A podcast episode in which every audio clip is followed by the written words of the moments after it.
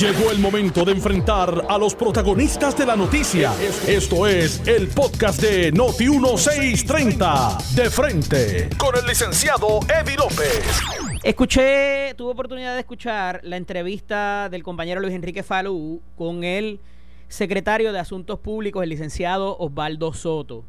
No suelo entrar al contenido de otros compañeros en mi espacio, pero esta información trasciende de manera rápida en la mañana de hoy y con mucho contenido a los efectos.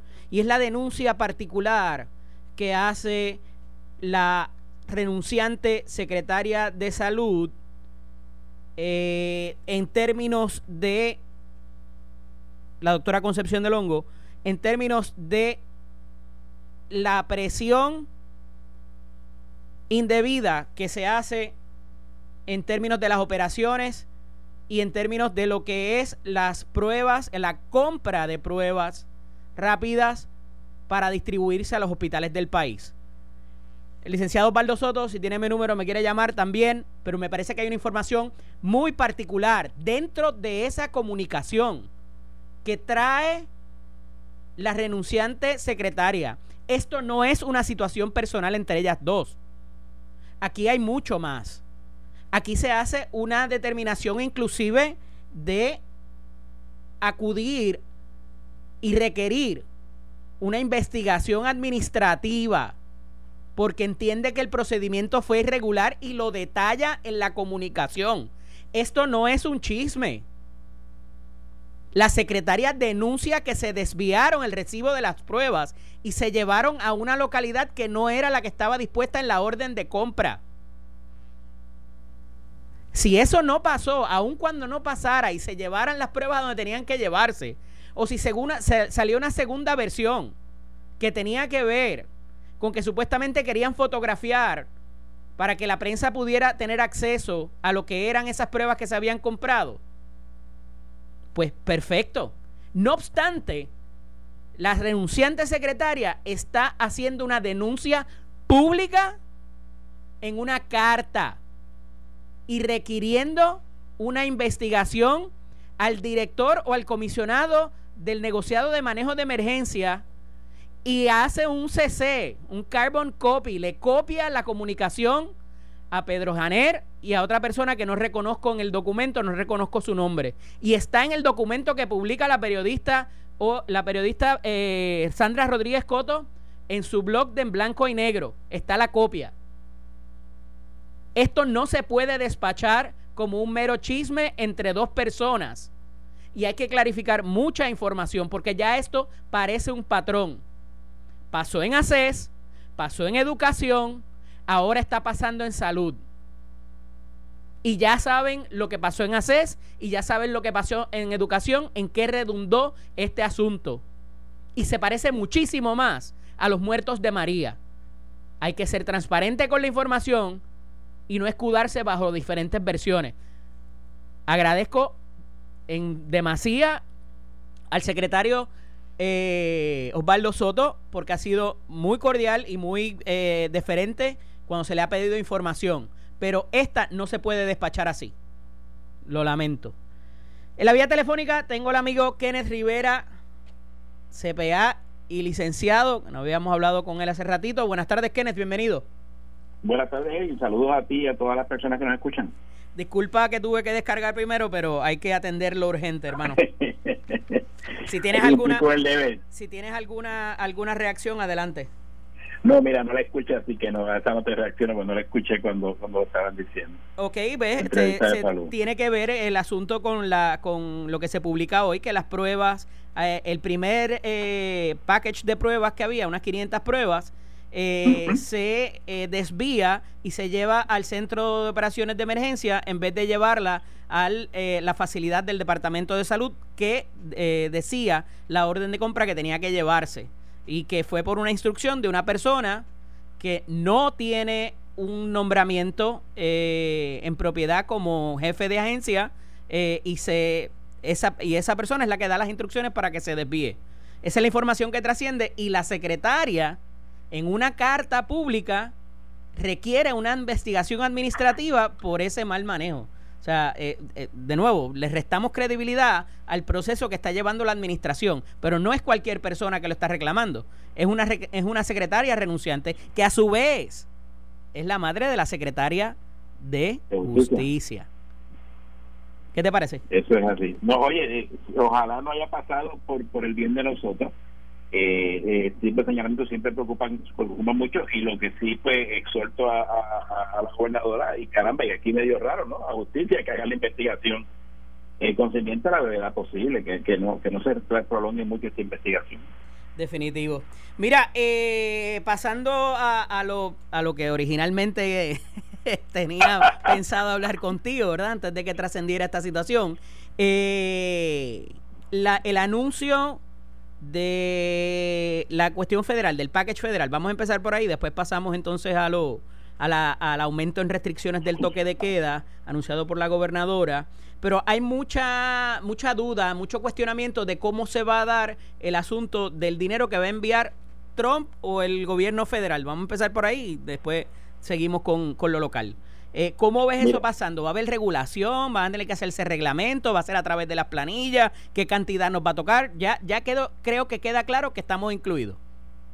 Estamos incluidos. Lo que pasa, lo que no queda claro, eh, y no sé si lo está siguiendo, si va a haber legislación hoy.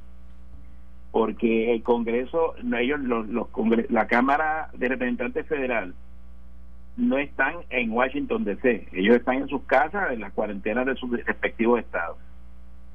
¿Qué pasa? Ellos iban a hacer esa votación de un mecanismo que ellos tienen, que prácticamente como funciona es que, mira, vamos a votar por esto, alguien se opone. Y si nadie se opone, pues se aprobó como que si fuera por unanimidad.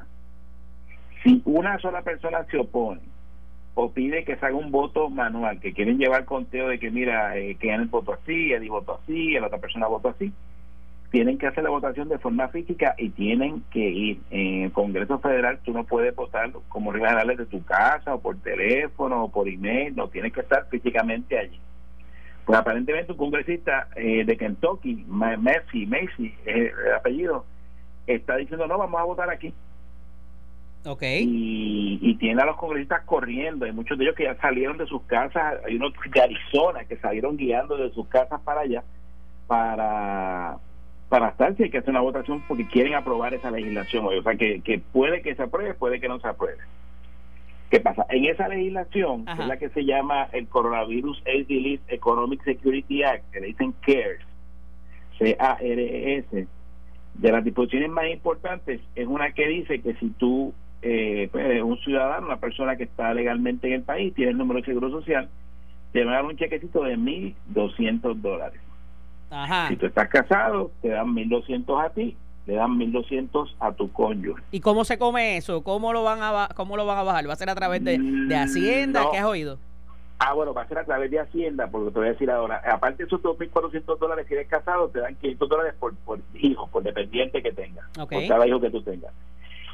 ¿Qué pasa con esto? En Estados Unidos es por la planilla federal, pero la disposición dice, mire, en el caso de las posesiones, pues el Departamento de Hacienda tiene que hacer un plan para asegurar que este dinero se va a distribuir de forma apropiada y de forma eh, expedita, de forma rápida. Así que ese plan yo no lo he visto, me imagino que el secretario de Hacienda ya tiene que estar trabajando con esto con una, cantidad bien, importante para el país, eh, pero todavía no tenemos certeza de cómo se va a hacer, eh, tenemos que va a hacer algo a través de Hacienda, eh, pues quizás son unos cheques o unos, unos renteros que Hacienda puede enviar. Acuérdate que también Hacienda ahora tiene un mecanismo de Suri, que es una plataforma digital bien poderosa, tal vez se hace a través de Suri. Y, sería la forma en que este, se podría manejar eso. Pero para eso habría que tendría que ser entonces la persona que ha llenado planilla y que está eh, efectivamente a través de en el portal de Suri, si no queda fuera.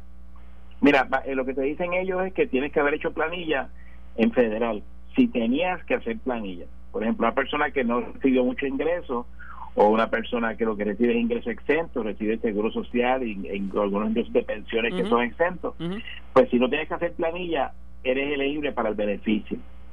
El que parece que no va a ser elegible es el que tenía que hacer planilla y no la hizo. Okay. usted fue bien agresivo o, se le olvidó hacer la planilla, pues en ese caso, pues no, no, potencialmente no tendría derecho al beneficio a nivel federal. Me imagino que la regla que adopten en Puerto Rico va a ser parecida eh, a esa regla federal. Entiendo. Este, con la situación, Kenny, también, digo, no sé si eh, en cuanto a lo local quieres también, eh, si se va a hacer de la misma manera o hay alguna particularidad distinta en cuanto a los beneficios que sean, los alivios que se han propuesto. A nivel de Puerto Rico. Ajá. Mira, a nivel de Puerto Rico, los dos más, más que la gente le está llamando la atención, uno es 500 dólares que le van a dar los cuentapropistas, las personas que trabajan por cuenta propia. De acuerdo al récord de Hacienda, son 170 mil contribuyentes de un universo de 900 mil, o sea que estás hablando eh, casi una quinta parte de los contribuyentes van a recibir esto, un cheque de 500 dólares, y esto se va a poder empezar a pedir probablemente desde el lunes, y es a través del portal de Suria en Hacienda. Entras en tu cuenta y te va, vas a tener un mensaje ahí diciendo, mire, usted tiene derecho a este a este pago y hace, eh, da lo que, lo que te pidan allí, que se supone que es tu número de cuenta donde quieres que depositen el pago y te lo van a procesar. Esto es para cuenta propista. La gente que son empleados no tienen derecho a esto, a este pago. Eso es uno. Dos, no ha abierto todavía. La gente está metiendo en Suri, en el sistema de Hacienda, y están tratando de, pedir el dinero rápido. Todavía no está habilitado, por lo menos esta mañana. Y esta mañana la Hacienda me dijeron: mira, eso lo van a habilitar para el para el, lunes. hasta el lunes eso no va a empezar a, trabajar bien. Eh, así que, y caramba, si hay un problema que usted entiende que es elegible y no lo es, pues te da un mecanismo como tú puedes comunicar con Hacienda que está difícil, porque Hacienda está cerrado, ¿no? Están trabajando con, con bien poco personal, pero pero te provee mecanismos para hacer una corrección si tú entiendes que, hay que hacerla. Ese es el más que, este le, que, que le llama la atención a la gente. Hay un segundo de un cheque de 1.500 dólares que se lo va a manejar el desarrollo económico, todavía no han dicho ¿Cómo se va a hacer eso? Es para pymes y son pymes con 50 empleados o menos. Esto va a conllevar reglamentos y regulaciones y tener que eh, el Ejecutivo, más allá de lo que haya hecho el, Legislativo, eh, ponerse a trabajar y, cuánto tú crees que va a tomar en lo que verdaderamente empieza ese desembolso. Yo, oye, estos dos en particular, yo pensaría que no. Yo sé que hay unas una iniciativas legislativas para tratar de muchas de estas cosas ponerlas por legislación, pero yo entiendo que por, por lo menos esta no no requieren no requieren intervención legislativa si la ponen en una ley pues se puso en una ley pero no no creo que, sea indispensable en estos dos claro eh, hay una, una preocupación también que me llega obviamente de, los empresarios eh, y que tiene que ver con créditos contributivos pendientes y que ante la interrupción de negocios eh, se pierdan o no se puedan requerir. ¿Qué hay en cuanto a eso? ¿Qué, qué, Mira, Hacienda no ha dicho mucho en cuanto a eso y, puede ser un reto en algunas industrias, como por ejemplo créditos en proyectos fílmicos que puede como consecuencia de esto pues afecten o hasta no sé, esperamos que no pase, pero podría ser una consecuencia. Y el otro que está bien frágil es turismo. Turismo ha, cogido un golpe brutal. Hace un par de días se hizo un anuncio de varias personas que... Oye, lo que es hospitality y service food industry, el golpe es duro. Por eso ha sido bien fuerte, porque los restaurantes hay unos que, venden comida para llevar que, me dicen que más o menos han, hecho un poco de cacho, pero la mayoría no está haciendo los números. Eh, y de hecho algunos restaurantes entiendo que hasta también tuvieron que dejar empleados de forma temporera. Así que eh, han sido bien, bien, bien, bien, bien castigados por eso. A nivel federal, las tres tipos de industria que más han sufrido con, con esto, por esta pandemia está turismo, como tú lo mencionas, hospitality, está los hospitales per se, los que proveen servicios médicos, porque han tenido que incurrir en mucho gasto adicional que antes no están incurriendo. Y el gran perdedor en esto que más ha sufrido es la industria de transportación de pasajeros o de materiales. O sea, los aeropuertos y los los aeropuertos, no, las, líneas aéreas comerciales que llevan gente o las que llevan mercancía, pues la gente, en la parte de mercancía están comprando y que mucho por, por, por las redes pero viaje la gente prácticamente no está viajando y obviamente si no viajan pues no están quedando en los hoteles obviamente todo tiene que ver con, con oferta y demanda, Kenny, y se pudiéndose afectar el suministro, como muy bien trae, eh, ya sea de comida o de cualquier tipo de suministro para propósitos de que el comercio continúe, los abastos que se van a necesitar. ha habido unos aplazamientos de pago de, de ciertas obligaciones, de IBU, de todo lo demás, eh, pero la cadena que tiene que, ¿verdad? Pues se va a ver interrumpida en algún momento y más con estas restricciones adicionales que se implementan eh, después del martes. Eh, esto es global, esto es mundial, obviamente, eh, y, e incide inclusive sobre lo, la, los, eh, ¿cómo se llama? Los índices bursátiles. Eh, claro, claro, la bolsa ha sufrido un montón con esto. Sí. ¿Cómo ves eso en el factor de confianza del, del consumidor eventualmente cuando esto llegue a su a su fin o a su o, o alguna merma o que encuentren la vacuna, cualquier finalidad que pueda tener?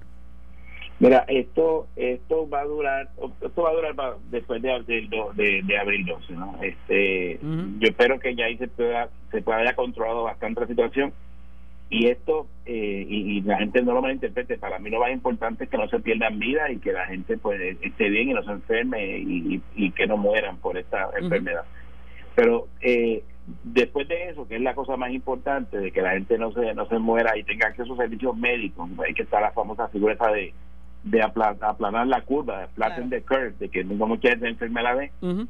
pues la cuestión económica tampoco la puedes desligar completamente de la situación, en el sentido de que eh, muchas muchos patronos no le están pagando a los empleados sí. eh, y muchas veces son empleados con trabajos que no son tan no, no cobran tanto dinero, no tienen muchos ahorros.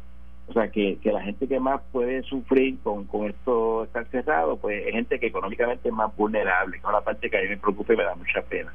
Claro. Y la otra cosa es que si tarda mucho, pues habrá negocios que no van a poder tolerar este este este detente, ¿no? Esta situación y el negocio eventualmente no tenga los recursos, no tenga la capacidad de volver a abrir eventualmente. O sea que tú, tú lo más importante otra vez, recalco, es proteger la vida humana, pero la cuestión económica tampoco nos podemos olvidar de ella, de que no, esto bregamos con eso en seis meses y, y a ver qué pasa, ¿no? Yo creo que hay que ver con ella un poquito antes de eso y, y poco a poco eh, se debe de volver a la normalidad. No estoy diciendo que se haga ahora, o sea, en este momento yo creo que la gobernadora, la fecha que cogió para hacer la primera orden ejecutiva de, de cierre parcial, yo creo que es bien acertada y, y la evidencia de eso es que no ha pasado el congestionamiento de los hospitales que ha pasado en, en, Europa, en varios lugares como España, como Italia, que la gente no tiene acceso a servicios médicos. Aquí lo que me cuentan hasta ayer que hablé con unos hospitales es que la gente tiene acceso al servicio médico que pueden ir al médico y al hospital y los están atendiendo. O sea no están mirando a la gente y mandándolos para las casas. Así que en, en cuanto a eso yo creo que la medida de la gobernadora fue exitosa. Esa esa iniciativa de, de solicitar el cierre tan rápido como ya lo hizo tan temprano como ya lo hizo yo creo que no que nos vino muy, muy bien pero pero tampoco tú puedes tener en los negocios y la gente encerrada por seis meses, o sea que poco a poco vamos a tener que darle, volver a la normalidad, eh, pues para que la gente empiece a trabajar, para que la gente empiece a generar ingresos. Esta eh, determinación de, lo, de los supermercados, ¿qué te parece? Mira, ellos, de cerrar los domingos. haciendo esa solicitud hacia unos, hacia unos días. Uh -huh yo yo no conozco tanto de industria pensaría que, que, que la información que tengo es que, que no gente... toda la industria estaba de acuerdo era eran algunos solamente por eso te pregunto Kenneth por, por eso por eso yo estaba diciendo que querían un día para descansar y para poder limpiar uh -huh. pero eso tú lo podías hacer como como tienda o sea no tienes que esperar que, que te llegue que te llegue la orden este, sí como política en este momento de que la gente nadie salga los domingos pues no lo veo particularmente mal. Así que pues, pues no, es parte de la iniciativa que está tomando la gobernadora en este momento.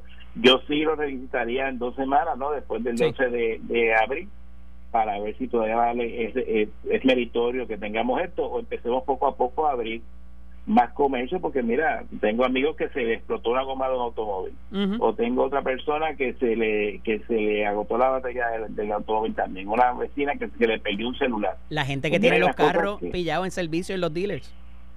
Sí de todo. Para entonces tú tienes por lo menos. o sea que poco a poco hay que volver a la normalidad protegiendo a la gente más vulnerable tomando precauciones para que la gente no se enferme manteniendo el distanciamiento social. Me imagino que evitando estas actividades así con mucha, con muchas conglomeraciones de personas, ¿no? Eventos deportivos, conciertos, uh -huh. eh, eventos políticos, que este está bueno, este año, este, pues no los vas a poder hacer, lo claro. vas a tener que hacer de otra forma. Y, y, y, caramba, y gracias a Dios, ¿no? Hay varios, varios métodos electrónicos que hace 20 años no teníamos. Si estuviera pasado hace 20 años, teníamos todos encerrados y, no tenemos haciendo mucho y ahora pues aunque es verdad que estamos todos encerrados pues con todos estos adelantos tecnológicos uno ha podido pues continuar haciendo llamadas participando en reuniones viendo la prensa producir producir claro. Por eso que, que ha sido más más flexible con nosotros por todos estos adelantos tecnológicos que antes uno tal vez no le veía tanta importancia tanto valor y ahora se ha resaltado la importancia de esto Kenneth, ya para concluir, es muy temprano para medir eh, la flexibilización en las leyes de cabotaje, el, eh, la liberalización también de quizás los impuestos como el IBU y demás en la economía.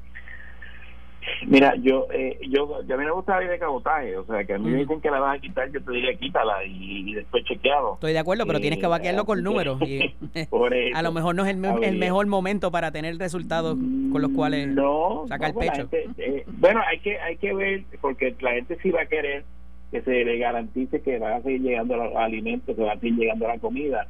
Y una cosa curiosa es que, que muchos de estos aviones comerciales traen carga, o sea, que quizás si se empieza a reducir los aviones comerciales, pues esa esa esa necesidad de, tener carga para Puerto Rico, quizás algunos eh, barcos extranjeros pudieran ayudar. Así que yo, yo otra vez siempre favorezco esa iniciativa, pero pero los números no necesariamente van, van a estar ahí. En cuanto al IBU, mira, eso es una iniciativa tremenda para que la gente tenga dinero en las manos, o sea, porque es una de las cosas que más gasta la gente, ese, ese 11,5% cada vez que compra algo.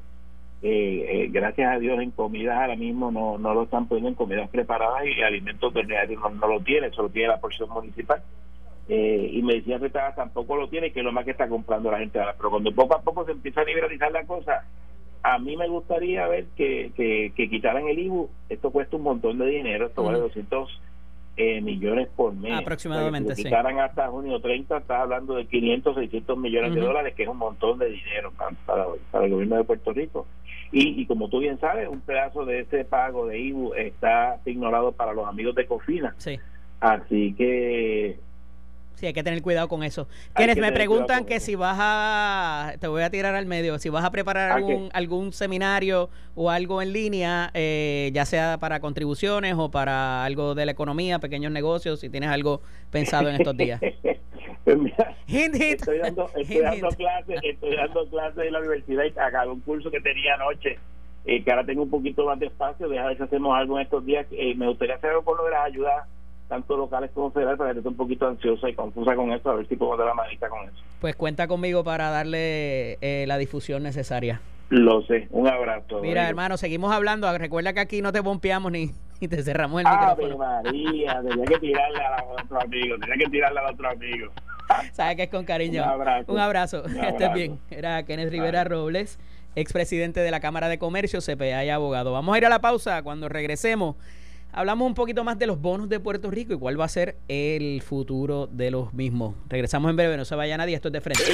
Estás escuchando el podcast de Noti1, de frente, con el licenciado Eddie López.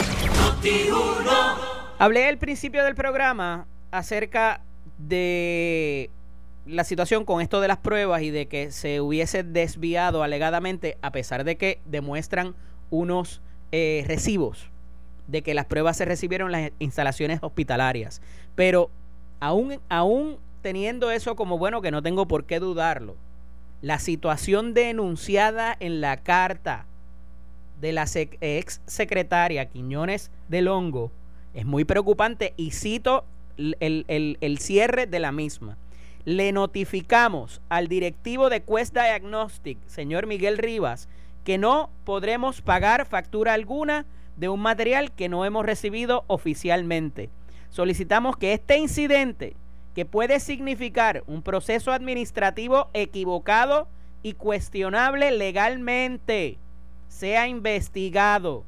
No debemos permitir que se ponga el riesgo el uso de los fondos y recursos destinados al servicio de la salud de Puerto Rico. Los procesos administrativos uniformes deben prevalecer. Esperamos su pronta intervención y acción. Cordialmente, Concepción Quiñones del Hongo, MD. Esta es la carta que presenta la secretaria saliente de salud a los efectos de que esas pruebas no llegaron, o las primeras pruebas, o los primeros, el primer eh, paquete de pruebas, eh, se desvió al COE en vez de a la instalación hospitalaria a la cual se debía enviar. Esto no es un chisme. Esto no es una situación personal entre la persona que se indica en el resto de la noticia y la saliente secretaria. Esto hay que investigarlo y tiene unas consideraciones mucho más allá que las administrativas. Quería recalcar y dejar eso eh, meridianamente claro. Me acompaña la tarde de hoy el representante Antonio Tony Soto. Buenas tardes, Tony, bienvenido. Saludos, Eddie. Un placer estar compartiendo contigo y con el pueblo de Puerto Rico a través de Noti 1630. Un saludo a toda mi gente de Cataño, Guaynabo y Bayamón. Y por la vía telefónica tenemos al amigo Rafa Rojo. Buenas tardes, Rafa, bienvenido. Buenas tardes, Eddie. Y saludos al, representante que está en la línea también. Cómo no, Rafa, eh, me di a la tarea de llamarte hace unos días, ¿verdad? Porque quería dialogar contigo en relación a cómo va a quedar el asunto de los bonos de Puerto Rico, los avances, si alguno, que se habían llegado, ¿verdad? Eh, y hay, gente que esto no le parecerá importante, pero cuando tú tienes una expresión de la Junta de Supervisión Fiscal accediendo a que se haga un DIPIN en los fondos, ¿verdad? Que habían destinados para el pago de deuda, eventualmente, pues esto pudiera trastocar de alguna manera, o me dirás tú si, no, sí o no, eh, los arreglos a los cuales se han llegado, todas las conversaciones que se han llevado sosteniendo. Mira, vamos a ponerlo en contexto para que la gente pueda entender. Ajá, adelante. Eh, y antes que nada, eh, pues, me parece importante eh, establecer que yo creo que es importante la medida que se tomó. Creo que es importante que se le dé liquidez al pueblo, particularmente a la cantidad de gente que ahora mismo está en su casa sin poder trabajar y que viven cheque a cheque eh, así en ese sentido... Ustedes como bonistas no están opuestos a eso, es por lo que está eh, comenzando. Yo, creo que es importante. Ahora, de la misma manera que es importante, también es importante que el pueblo entienda de dónde está saliendo el dinero que se está utilizando para que el pueblo tenga liquidez, porque eh, yo he establecido anteriormente y lo establezco ahora, en la mayor tajada de sacrificio eh, que ha habido en esta quiebra del gobierno ha sido casi exclusiva cargada en los hombros de los bonistas y particularmente los de Puerto Rico que compraron los pesos a pesos y no los fondos de cobertura que compraron a descuento la deuda. Claro. Eh, ahora, en los últimos años, desde que el gobierno se declaró en quiebra, se ha acumulado por la deuda que no se le ha pagado eh, eh, a los bonistas, el gobierno acumuló 19 billones de dólares en cash. Eh, aproximadamente 3.5 billones al año era el servicio de la deuda que el gobierno debía haber pagado, como no estaba pagando, se acumuló ese, ese exceso de cash. De esos quedan 9.5 billones de dólares en caja al día de hoy. El resto se ha gastado en distintas cosas, pero quedan 9.5 billones de dólares en cash. Este plan de ajuste, eh, que el, cual nosotros no hemos endosado y con el cual no estamos de acuerdo por varias razones particulares, en particular por el tema del trato a los bonistas puertorriqueños, pero este, este plan de ajuste conlleva un pago de cash de esos 9.5 billones, de 3 billones que se supone que le paguen eh, a los bonistas como parte del acuerdo al cual llegaron con la Junta de Supervisión fiscal. El restante sigue estando ahí. Así que quiere decir que eh, de, esos aproximadamente 6.5 billones de dólares que quedan en cash, gracias a que no se le ha pagado a los bonistas, es que la gobernadora puede pararse en el podio y anunciarle al pueblo de Puerto Rico con la Junta de Supervisión Fiscal detrás, que le está básicamente estimulando la economía y, y ayudando a todos los sectores que va a ayudar con un billón de dólares de cash que le dejaron de pagar a los bonistas. Con, eh, estas acciones. Viene específicamente del bolsillo de los bonistas. Con estas acciones, ¿se retrasa o, o se da el traste all together el, la, todos los avances que se hayan hecho con los bonistas? con el grupo en el, al que tú representas o, al, o, o a los demás de las corporaciones públicas? Bueno, eh, ya, en el contexto de, todo esto, yo no sé lo que es un retraso, porque es que todo esto ha tomado un tiempo horroroso, imagínate, al, punto de que se logró acumular 19 billones de dólares en cash de los, de, los impagos. Eh, eh, nosotros, eh, lo, que hemos dicho desde el principio y seguimos diciendo, este, el bonista local aquí no se ha no, no se ha tratado como se le prometió que se le iba a tratar eh, y ha cargado con unas pérdidas horribles eh, que han sido los, los, ahorros y sacrificios de la gran mayoría de esos bonistas que, de esos bonistas que son retirados del sector privado, que pusieron eh, sus ahorros en bonos de, del, gobierno, inclusive hay algunos, eh, porque los tenemos, bonistas del patio, que son también empleados de gobierno retirados, que, que, ahorraron más allá de las pensiones gubernamentales y lo invirtieron en bonos de Puerto Rico. Así que aquí hay mucho sufrimiento local eh, claro, día de hoy, te hago la pregunta, Rafa, porque eh, en muchos de los acuerdos de recuperación, y no sé si en el de ustedes, de, reestructuración más bien, eh, se había prometido unas cantidades como unos down payments, y que estos down payments obviamente iban a salir de ahí. Y entonces, si eso, dependiendo la, la cantidad de lo que le hayan ofrecido como down payments para empezar a servir esa deuda, quedaría afectado por esto, en tu, en tu opinión. No, yo no creo que quede afectado por, por, por esta determinación.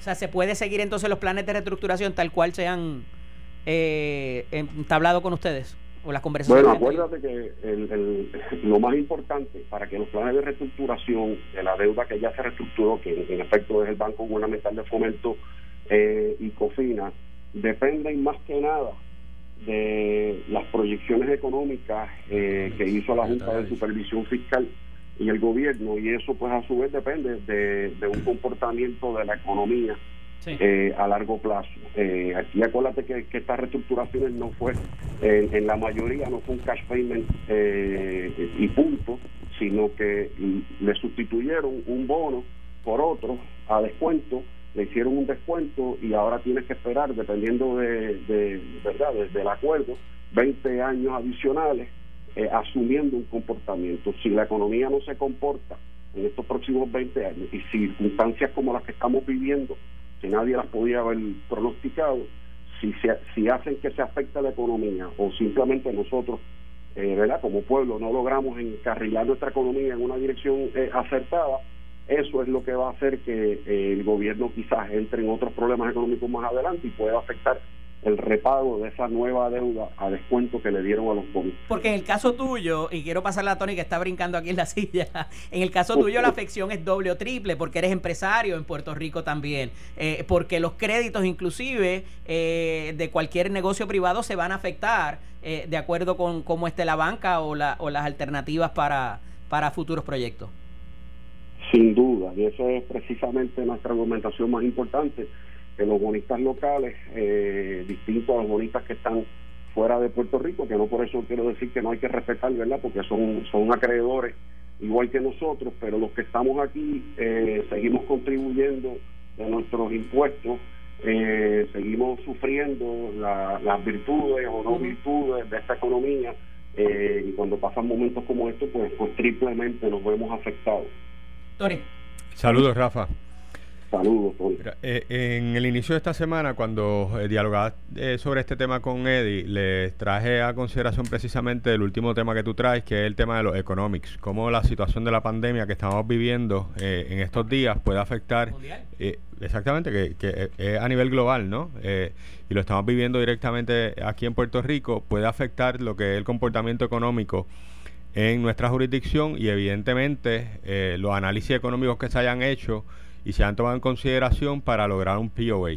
Eh, y, cómo esas variaciones económicas pudieran afectar ese POA que se había alcanzado. Eh, y quisiera una reacción tuya al respecto, tomando en consideración, por ejemplo, el lockdown que estamos experimentando en Puerto Rico, que la actividad económica es muy reducida, que se está hablando de la extensión del lockdown eh, que ya prácticamente supermercados que están operando siete días de la semana, estamos hablando de que operen seis días a la semana, no siete, eh, de limitar aún más la movilidad eh, de la población, entre otras cosas. así que, por eso, entre otras cosas, así que en ese sentido, en la medida en que la economía se continúe afectando, las proyecciones económicas en las que se basaron los acuerdos a los que se llegó con los acreedores eh, deben de cambiar también. Una reacción tuya a eso. Sí, eh, gracias por la oportunidad. Eh, bien, bien, bien preocupante. Ahora, algo, algo está claro y es que las, todas las proyecciones anteriores que utilizó la Junta de Supervisión Fiscal para computar cuánto era que Puerto Rico en efecto podía tener disponible para pagar deuda, todas fueron erradas y fueron erradas a favor del gobierno en contra de, los bonistas. Y, en mi opinión fue una, fue una estrategia adrede para tratar de apretar lo más posible y recortarle lo más posible a la deuda. Eh, y ese es el efecto de estos 19 millones de dólares en cash que el gobierno acumuló. Así que yo creo que de la misma manera eh, hay que ahora tomar provisiones para posibles fluctuaciones de la economía. Eh, hay que usar parte de ese cash que queda disponible y, y protegerlo para poderle cumplir con esta deuda eh, descontada a los bonistas, porque no nos olvidemos de que, por más que verdad públicamente suene bien bonito decir que a los bonistas hay que eh, es el primero que hay que afectar en esto, eh, Puerto Rico necesita acceso eh, al mercado y precisamente cuando pasan crisis como esta y tú no tienes acceso a liquidez a, los mercados de capital, no vas a tener cómo ayudar a la ciudadanía. Esa es la importancia eh, de tener acceso al crédito como cualquier negocio que se ve en un momento eh, en un momento delimitado eh, de, su existencia con un problema de liquidez acude a un préstamo para resolver el problema y subsistir y, los gobiernos igualmente tienen que tener acceso eh, así que hay, hay, que balancear un poco eso con el cash que tenemos disponible actualmente yo creo que yo creo que es importante también, eh, Rafa, hacer énfasis en quién es un bonista. Eh, yo creo que tú muy bien señalabas lo que son los bonistas eh, puertorriqueños, la gente que, está aquí, que trabaja aquí, que vive aquí, que, los vemos y se nos cruzan todos los días, que, son empresarios, gente que, que retirada, que puso su dinero en bonos del pueblo de Puerto Rico y que compró peso a peso, ¿verdad? O que, o que depositó eh, su dinero eh, de toda su vida, de su trabajo, de su esfuerzo en bonos del gobierno de Puerto Rico, creyendo en la certeza, en la confiabilidad de los mismos y en el rendimiento que, producían, versus los fondos de cobertura que realmente eh, quizás compraron a descuento bonos del gobierno de Puerto Rico y que aun cuando en este acuerdo se proyecta un recorte en el face amount del bono, la realidad es que quizás ese fondo de cobertura al haber comprado a descuento, quizás continúa teniendo ganancia dentro de la transacción. Así que eh, yo creo que es importante hacer énfasis de que quienes realmente salen más lacerados en este proceso hasta el día de hoy son los bonistas locales. Sin duda, eh, Tony, para igual poner eso, ese número en contexto, imagínense que antes de que Puerto Rico se declarara en quiebra, en los bonistas puertorriqueños tuvieron hasta 25 billones de los 72 billones que teníamos en deuda, 25 billones estaban en manos locales. Cuando empieza un poco la crisis eh, de la verdad fiscal del gobierno, eh, los bonistas empiezan a verse forzados a vender, ya sea porque cogieron miedo, ya sea porque empezaron a devaluarse los valores y necesitaban ese efectivo y vendían por, por necesidad eh, obviamente, quien está al otro lado eh, comprando eh, esta deuda a descuento y lo que a lo mejor alguien que tenía 10 mil dólares en un bono particular, de repente ese bono estaba traficando a, la mitad y esos 10 mil dólares lo tuvo que vender en 5 mil. Quienes están comprando esto son fondos de cobertura. Pero de esos 25 millones de dólares, al día de hoy solamente quedan 4 billones de dólares en manos de puertorriqueños. Así que estos últimos cinco años aproximadamente eh, se ha perdido eh, un valor de, capital y de ahorro puertorriqueño significativo, eh, al punto de que, como les dije, quedan cuatro billones de deuda no reestructurada. Eso no cuenta lo que es COFINA y el BGF, que ya se reestructuraron, sino que de deuda no reestructurada quedan cuatro billones, que sigue siendo una cantidad importante, por cierto, de los bonos que todavía quedan por reestructurarse. Rafa, más adelante quiero entrar a, eh, porque me dijiste algo muy importante de que no estabas de acuerdo con, la línea de reestructuración que está llevando a cabo la, Junta. Me traiciona el tiempo hoy, pero más adelante hablaremos sobre eso para que me dé por lo menos algunas pinceladas de cuál es el descontento de ustedes con, lo que se ha hasta ahora anunciado. Claro que sí, tú sabes que siempre estoy a la orden de... Un fuerte abrazo, hermano. ¿Cómo no? Y gracias por el tiempo y gracias, Tony. Siempre. Saludos, Rafa. Era Rafa Rojo, eh, amigo, y una de las personas que ha estado ahí al frente como representante de los bonistas eh, locales, ¿verdad? Así Eh, es. Que es empresario también y, y- y obviamente afectado por, por todo lo que es la economía local acá en Puerto Rico, que les continúa apostando a Puerto Rico también. Así, yo creo que es importante enfatizar, porque siempre eh, se habla de los bonistas como las personas que, que tienen que cubrir todos eh, los aciertos y desaciertos del ¿Tienen gobierno chavo? de Puerto Rico. Eh, Olvídate. Y nos damos cuenta de que en gran medida eran personas de aquí, eran personas trabajadoras como todos nosotros, que sencillamente los ahorros que tenían o el dinero que tenían disponible para invertir Se arriesgaron. se arriesgaron y lo pusieron en la y creyeron en la buena fe del gobierno de Puerto Rico y compraron bonos de, de nuestra jurisdicción. Esto fue el podcast de Noti1630. De frente. Con el licenciado Eddie López. Dale play a tu podcast favorito a través de Apple Podcasts, Spotify, Google Podcasts, Stitcher y notiuno.com.